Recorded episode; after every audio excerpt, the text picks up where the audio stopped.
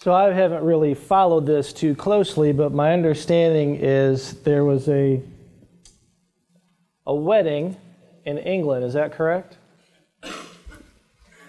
And it's funny to me how, and I asked Diane this, why does America care what's going on in England with a royal wedding? And I guess it's because, you know, thinking of Disney princesses, you know, you know, there's this, uh, I guess, mentality that, that every girl wants to be a princess.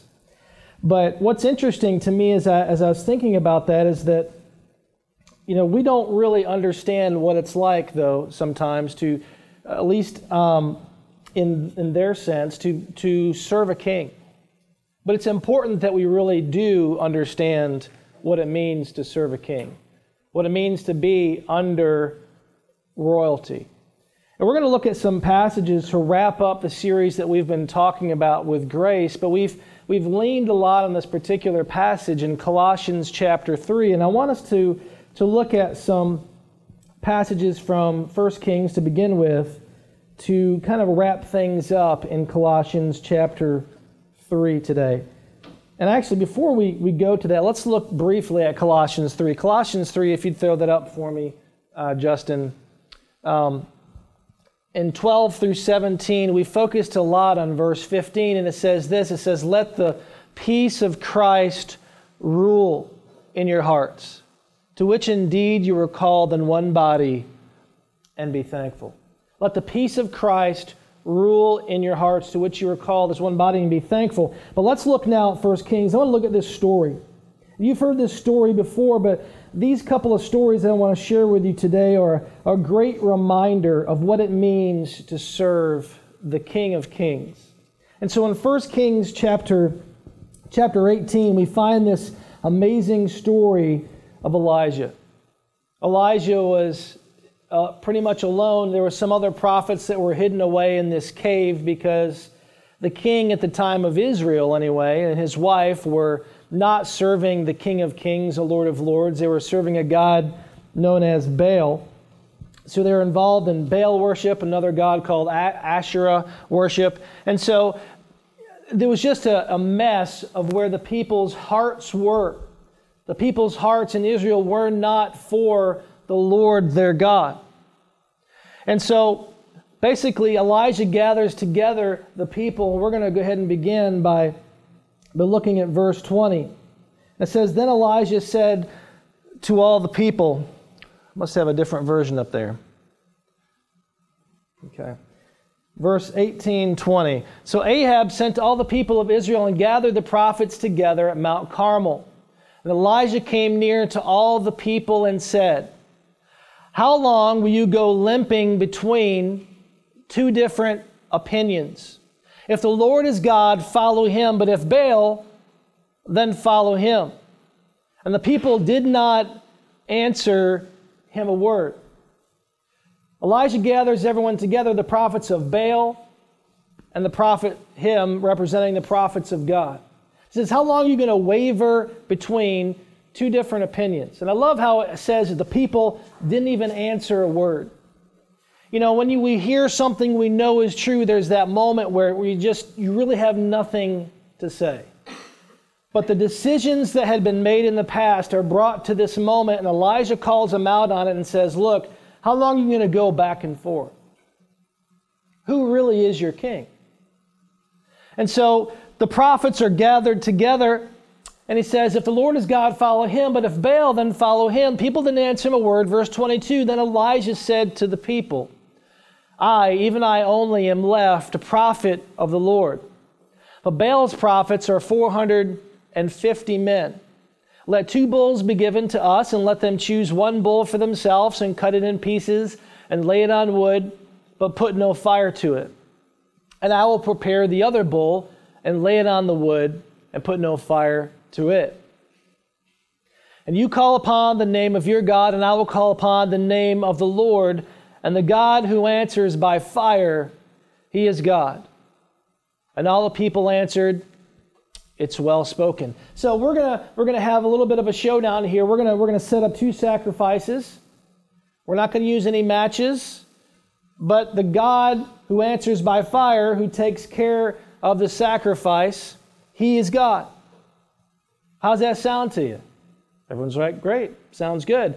And as we've mentioned before, as we've looked at this story, it would have been really easy for them to say, yeah, because Baal was one of the things he was was the god of thunder and lightning. And he could have easily caused lightning to come down and to consume the sacrifice easily.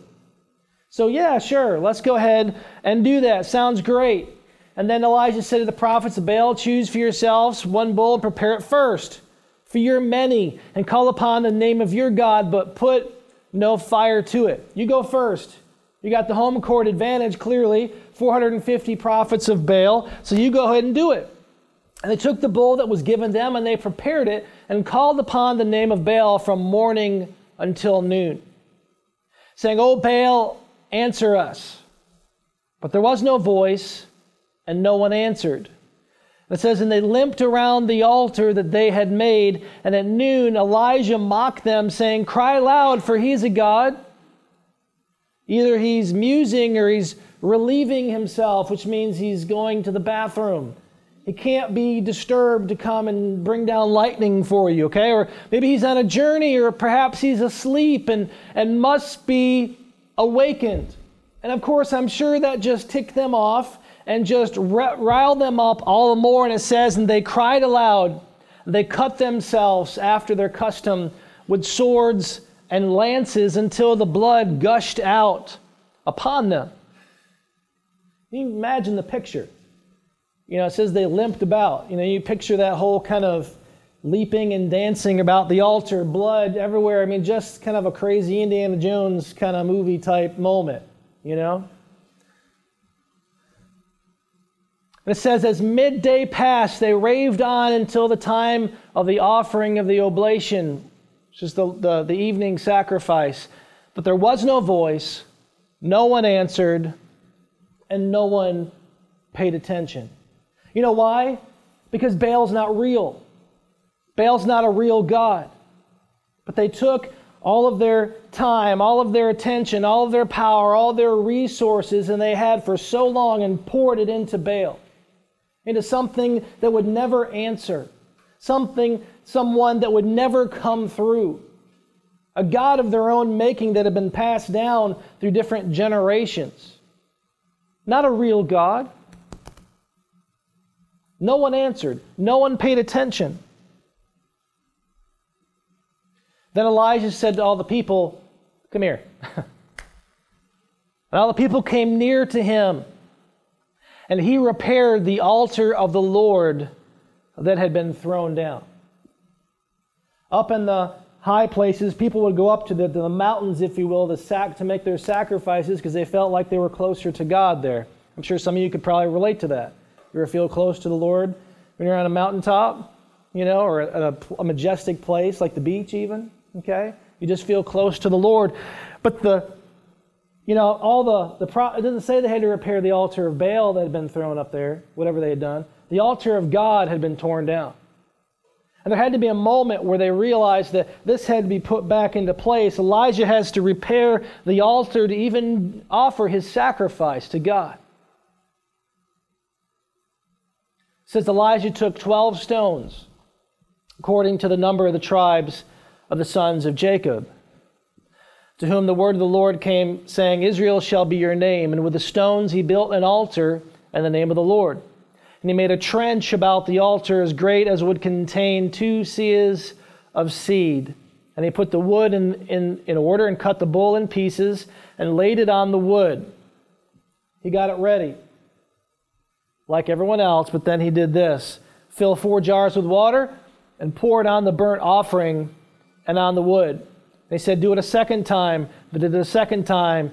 They said, Do it a third time. They did it a third time. And the water ran around the altar and filled the trench also with water. The jars that we're talking about aren't like a little mason jar that we're thinking of, they were huge jars of water that were dumped on top of everything to show that Elijah would have nothing whatsoever to do with this. No tricks, no nothing. We know during this time, too, which is crazy, is that water was precious. They were in the middle of a drought. Prior to this whole story, the king is wandering around with uh, one of his servants looking for some grass somewhere that they might be able to feed their animals so they wouldn't die. Water was crazy scarce, and here it is being poured out. There's a lot of sim- symbolism to that that we're not going to spend time on. But he dumped all this water to the point that it ran around the altar, and it says, And at the time of the offering of the oblation, Elijah the prophet came near and said this O Lord, God of Abraham, Isaac, and Israel, let it be known this day that you are God in Israel, and, thy, and that I am your servant, that I've done all these things at your word. Answer me, O Lord Answer me that this people may know that you, O Lord, are God, and that you have turned their hearts back again. Then the fire of the Lord fell and consumed the burnt offering, and the wood, and the stones, and the dust, and licked up the water that was in the trench. Just everything gone. Course, if they could have, imagine this perspective. First of all, when they see that, they're, they're going to freak out. But then you could look over to the left, or wherever it was, and see there's still their bull with blood on that altar, untouched, no fire, no smoke. They could look at how they'd cut themselves and tore themselves to pieces for a God that didn't exist. And then they look and see what the true and one and only God has done. And considering that perspective, it says, When all the people saw it, they fell on their faces and they said, The Lord, He is God. Who?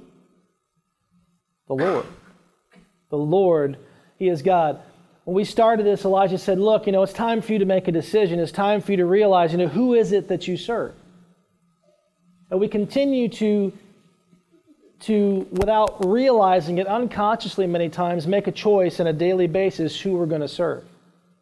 It's not all about large, grand moments where, where the decision is put in front of you. Who you serve takes place on a daily basis, it takes place on a moment by moment basis. This week, who are you going to serve? This day, this moment, when you have a decision to serve the Lord or yourself, because that's who it is, because Baal does not exist who are you going to serve? And so we have that amazing story in the book of First Kings. Yesterday I was reminded of this story as we were at the nursing home, and I wanted to take a look at it today in the book of Daniel. the book of Daniel, we have we have some guys called Shadrach, Meshach, who's the last one? Abednego. Three guys that came with David as uh, a lot of the the men of, uh, from Israel were carted over to Babylon. They were put in service under King Nebuchadnezzar, a pagan, pagan king. And we find this moment where they're put to this particular, in this particular situation as well, where they have to make a choice. Or they have to make a decision as to who's really king. And so we read, we read this story and let's see here. I don't think I've got the right reference there. Let's see. It's in chapter 3. Let me just read it to you, unless you can pull it up for me, Justin. Chapter Daniel chapter 3 verse 8. I'm going to begin to read it and we'll catch up with the screen. That's my fault. I apologize. Therefore, at that time it says, certain Chaldeans came forward and maliciously accused the Jews. They declared to King Nebuchadnezzar, O king, live forever. You, O king, have made a decree that every man who hears the sound of the horn, pipe, lyre, trigon, harp, bagpipe, and every kind of music shall fall down and worship the golden image. See, Nebuchadnezzar had thought a lot about himself as king. Thought he was all that and a bag of Doritos, okay, all that. Just great king, made a statue to himself and said, You know what? When all the music plays, all these different instruments, when you hear that, you're going to go ahead and, and bow down before this great image of me, right? That's what was happening in Babylon at the time. And so But what happens, of course, is there's these Jews. There's, there's Daniel, there's Shadrach, there's Meshach, and Abednego. It says there are these certain Jews in verse 12 here whom you have appointed over the affairs of the province of Babylon. These guys are in leadership. Nebuchadnezzar, Shadrach, Meshach, and Abednego. These men, O king, pay no attention to you. They do not serve your gods or worship the golden image that you have set up. It sounds like Shadrach, Meshach, and Abednego had, had already made this decision prior, right? Nebuchadnezzar, in a furious rage, commanded that Shadrach, Meshach, and Abednego be brought. So they brought these men before the king, and Nebuchadnezzar answered and said to them, Is it true, O Shadrach, Meshach, and Abednego, that you do not serve my gods or worship the golden image that I have set up?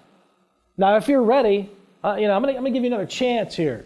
Maybe you just didn't understand what I was asking of you.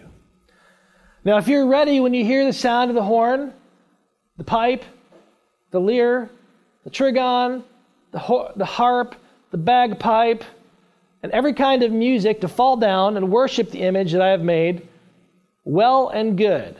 But if you do not worship, you shall immediately be cast into a burning fiery furnace. I kind of I can't help this, but it kind of reminds me of you know one of those Mike Myers movies where the guy's like trying to think up what he's going to do that's so horrible to him. If you don't worship me, you will be thrown into a furnace of blazing fire. He looks around. You think, guys? Yeah, okay, yeah. yeah so that's what's going to happen to you. And then he says, And who's the God who will deliver you out of my hands? Nebuchadnezzar again thought a lot of himself, didn't he? But here's, here's what Shadrach, Meshach, and Abednego have to say. So clearly, guys that have been presented with choices of who they're going to serve before. They were probably with Daniel when Daniel and it says some of the other guys had made a decision whether they were going to eat the food from the king or they were going to eat vegetables, if you remember that story. And so here they are, and they say, they, they respond, they say, Oh, Nebuchadnezzar, we have no need to answer you in this matter. I love that. I didn't even think about that. We don't even need to respond to you. We don't care. you know, what you think. If this be so, our God, whom we serve, is able to deliver us from the burning fiery furnace, and he will deliver us out of your hand O king. No fear whatsoever in front of King Nebuchadnezzar. This guy was, at the time, like the most powerful king. Babylon was just stretched out. He had the ability to, to definitely take their lives. He had the furnace at the ready. But their heart was in a, a completely different place, that it was above all worry it was above all circumstance. The furnace didn't matter. The things that surrounded them didn't matter. Man, you know, how do you have a heart? How do you have a life that's in that place? Because aren't you, if you look at your life, aren't you, don't you feel like circumstances really affect the way that you live?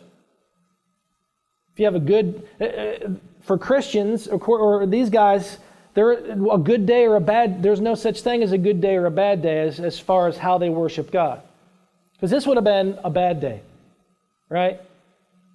We would have been trying to think of the way out.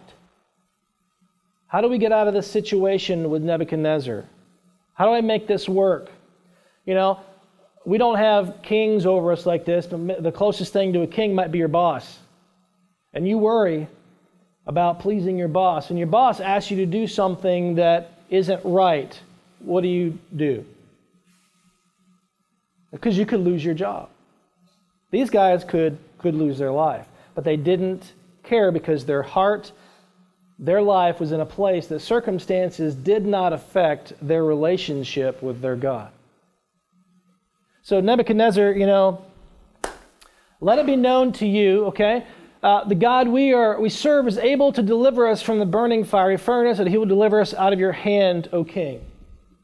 Now, there's a lot of times like that as Christians where we're kind of rah rah, right? Jesus is going to take care of me. Everything is going to be all right. I'm going to turn up my worship music. I'm going to pray. And, and it's emotional sometimes. We can walk out of church on that mountaintop, right? We know what the Word of God says, we know the promises of God, we know these things, but still, in some way, it's emotional because as soon as we hit that circumstance, we tank. Because there are times, let me ask you this, that you pray for something specifically and you don't get what you want. Did you ever pray for a job and not get it? Did you ever pray for God to change someone's heart and it wasn't changed? Have you ever prayed for something, it didn't happen? This is real life, by the way. You can say, yeah. You know what? That doesn't mean that God's not God. Doesn't mean that He's not real. Doesn't mean He doesn't hear you. Doesn't mean that He doesn't answer. But you know what? God does what He pleases, He does what He wants. We don't always get it, we don't always understand it. Let me tell you what Shadrach, Meshach, and Abednego were above the rah rah what would Jesus do bracelet, kind of wear my t shirt thing.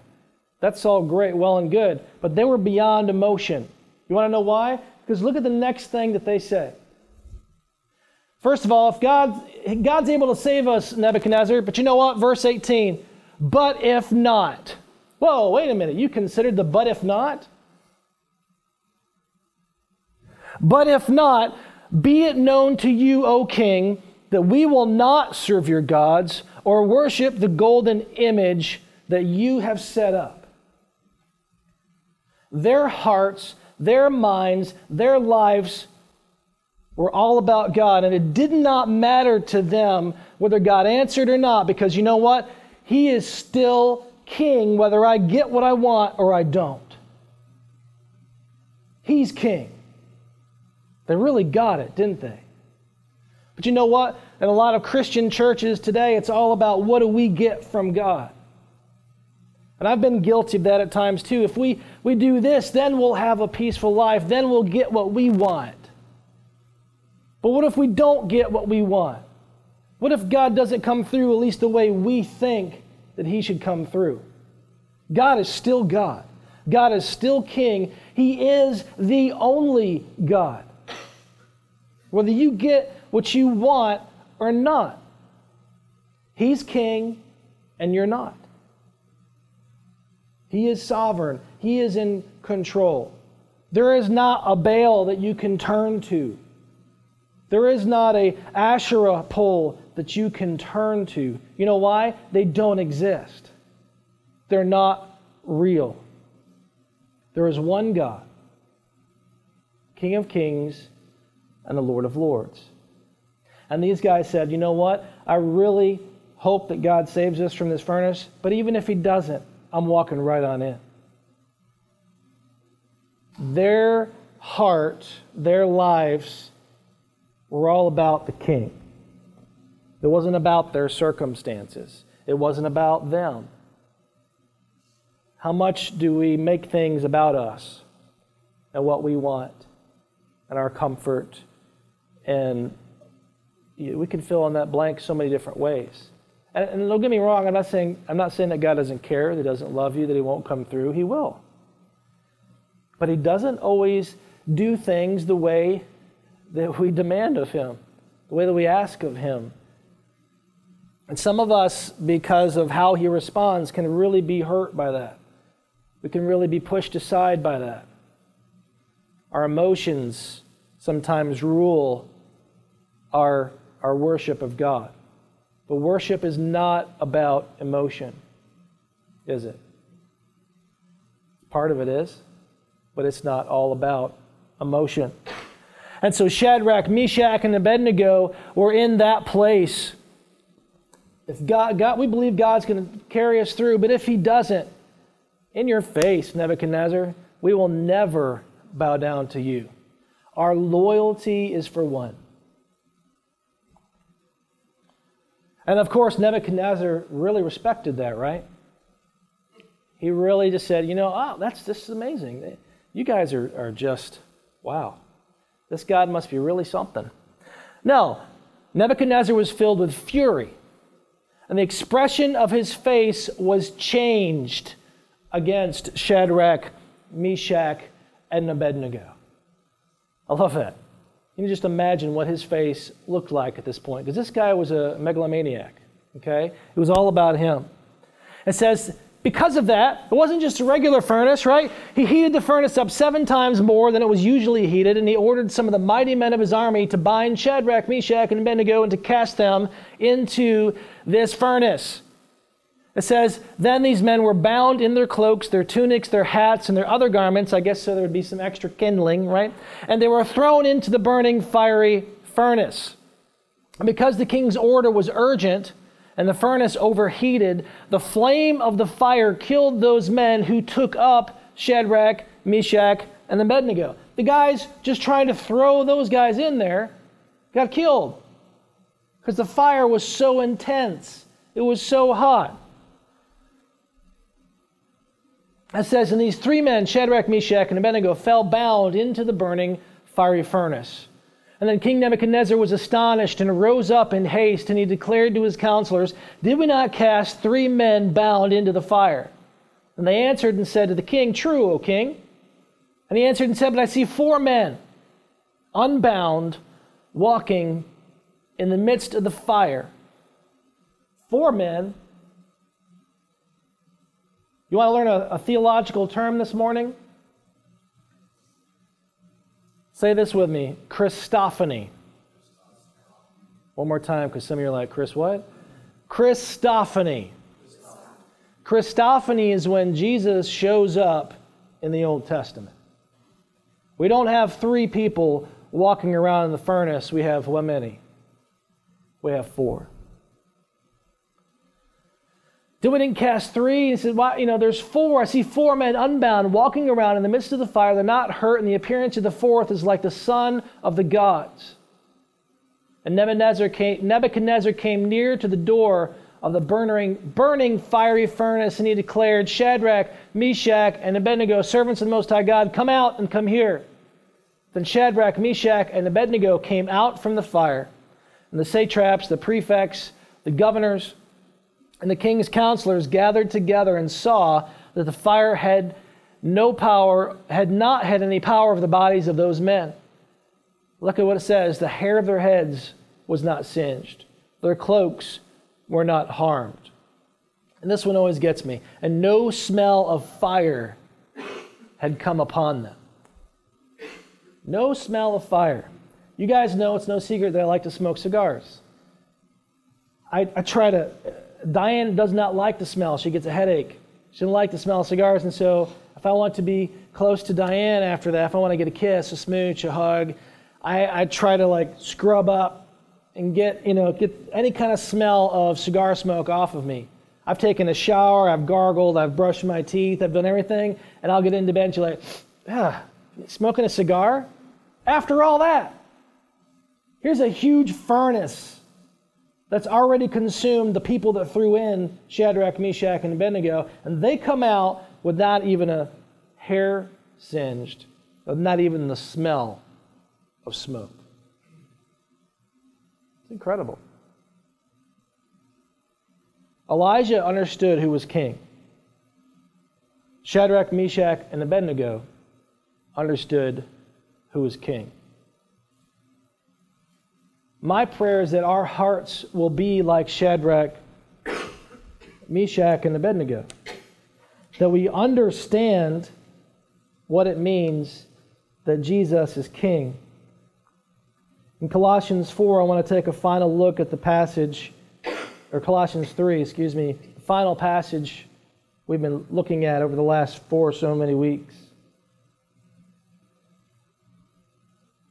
Considering who the real king is in your life. Considering that in verse 12, it says to put on then as God's chosen ones, holy and beloved, put these things on. Put on this clothing, if you will. Put on put this on your hearts, compassionate hearts, kindness, humility, meekness, and patience, bearing with one another, and if one has a complaint against another, forgiving each other as the Lord, our King, has forgiven you. So you also must forgive. We want you to take on the attributes of our King.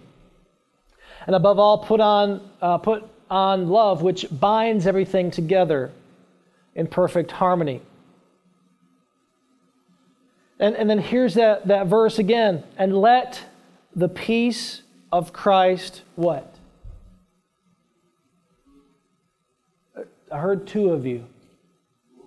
Rule. That's a, that's a, that's a kingdom kind of word. Kings rule. Let the peace of Christ rule in our hearts. If the peace of Christ rules in our hearts, that's, that's what Shadrach, Meshach, and Abednego had, isn't it? They had the peace of Christ. They had the, the peace of, of, the, of God, their King, was ruling. If, he, if he, he's able to save us, great. If he doesn't, it doesn't matter. He's king. He's above all circumstance. He's above anything that can come against me. Let the peace of Christ rule in your hearts. Let it rule. Let him rule. The decision that we make today, the decision that we make every moment is who's going to be king? You or God? Who's going to rule this week?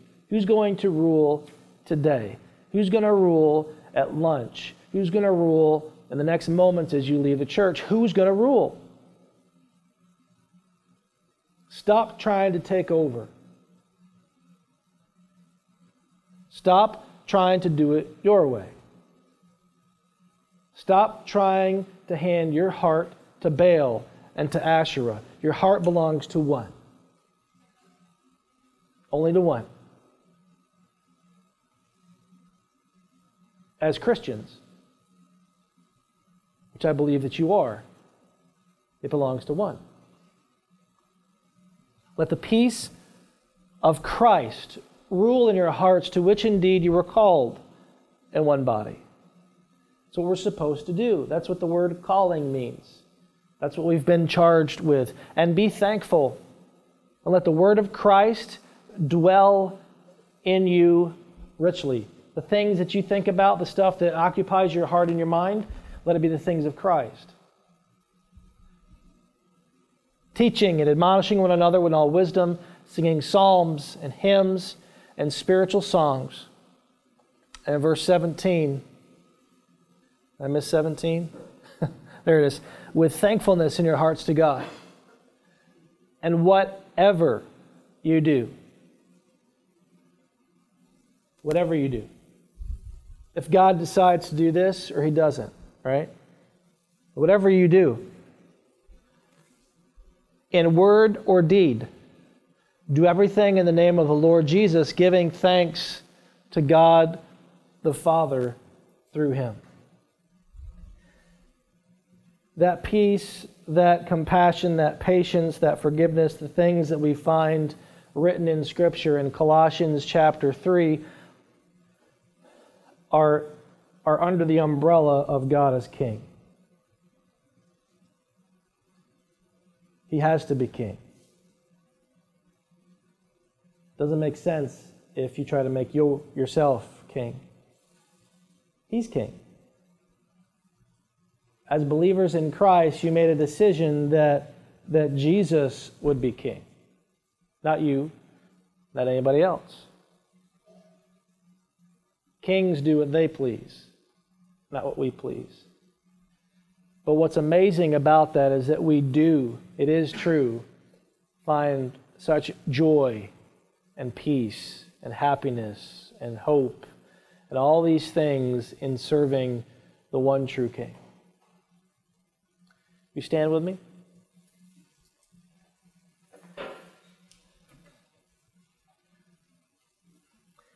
Lord Jesus, we, uh, we thank you for these true stories we find in Scripture.